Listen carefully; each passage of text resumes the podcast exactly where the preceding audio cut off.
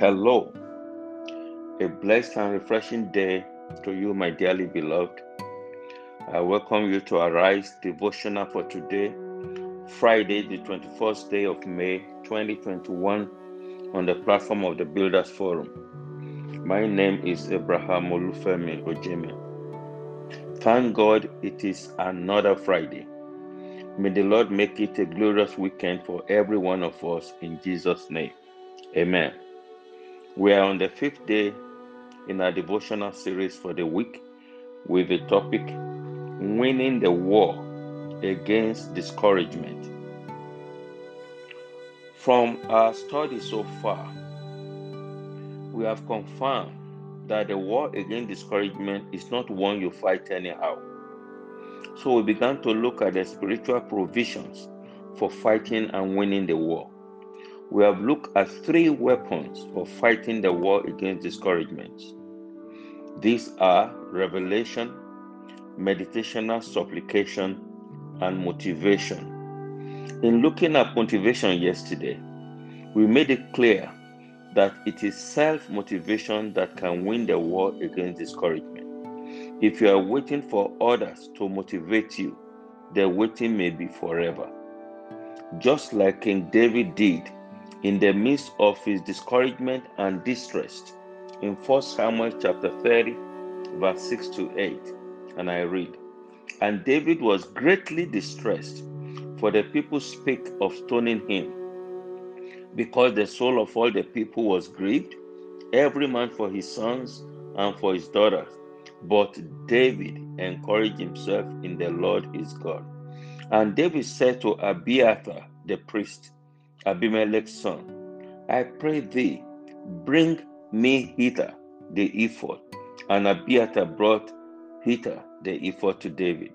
And David inquired at the Lord, saying, Shall I pursue after this troop? Shall I overtake them? And he answered him, Pursue, for thou shalt surely overtake them, and without fail recover all. End of quote. The problem with discouragement is that it can block your ears to the voice of God. But if you are if you can be self-motivated, it reconnects you to the spirit of God for interaction. This is what happened to David. The moment he motivated himself in the Lord, he began to hear God again and was able to recover all. This shall be your portion this weekend. In Jesus' name, amen. Another weapon we are looking at today is the weapon of conviction. What is conviction? Conviction is the unshaking belief in something without need for proof or evidence. Another word for conviction is persuasion. This is what Apostle Paul was talking about in 2 Timothy chapter 1 verse 12. I read he said, For the which cause I also suffer these things. Nevertheless, I am not ashamed, for I know whom I have believed, and am persuaded that he is able to keep that which I have committed unto him against that day. End of quote. The word persuaded in that scripture is peito in Greek, and it means coming to a conclusive decision after looking at all possible options. You don't need any other proof for your conclusion. It is settled. For instance, I don't need any proof to convince myself that I am a man. I know so.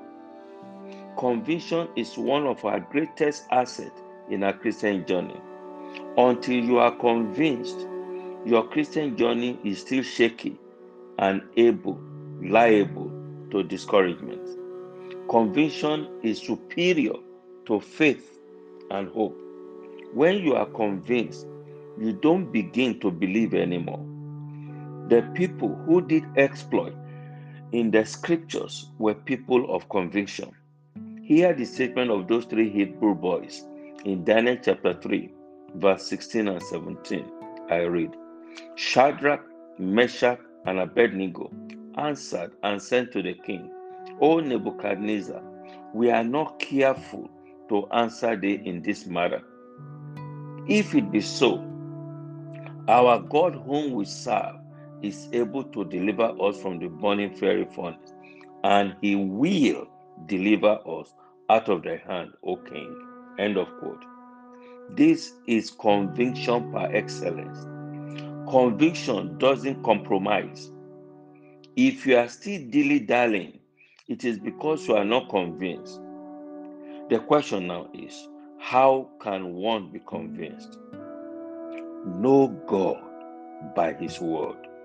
John chapter 1, verse 1 says, In the beginning was the Word, and the Word was with God, and the Word was God. End of quote. The much of His Word that you know will determine how much of Him you will know, because God and His Word are synonymous. Hear what the scripture says in 1 Samuel chapter 3, verse 21. I read, And the Lord appeared again in Shiloh, for the Lord revealed himself to Samuel in Shiloh by the word of the Lord. End of quote. The revelation of God that we can catch from the word will determine the revelation of God we can have in life. Conviction is often the outcome of sound revelation. That is what the Bible implies in Daniel chapter 11, verse 32. I read, But the people that do know their God shall be strong and do exploit. End of quote. May all the insights gained since the beginning of this week from God's word facilitate your victory in the battle against discouragement in Jesus' name. Amen. Will you please let me pray with you? The Lord will cause all things to work together for good for you, including those things the enemies plan for evil. Begin to experience the good hand of God in strange dimensions in your life. The Bible says, Taste and see that the Lord is good. I command a change of taste for the sweeter in your life experiences. Very soon, they will join you to begin to sing songs of praises to the Lord. No matter the pressures, you will not abandon your first love for anything. You will not make rags the end of your clothing in life. Receive fresh grace to begin to see God at the center of all your experiences in life. The Lord will put a new song in your mouth to sing this weekend. All your Mara experiences are converted into sweetness by the power of the Holy Spirit. Congratulations, my dearly beloved, for your new catalog of testimonies in the mighty name of Jesus the Christ. Amen and amen. Peace.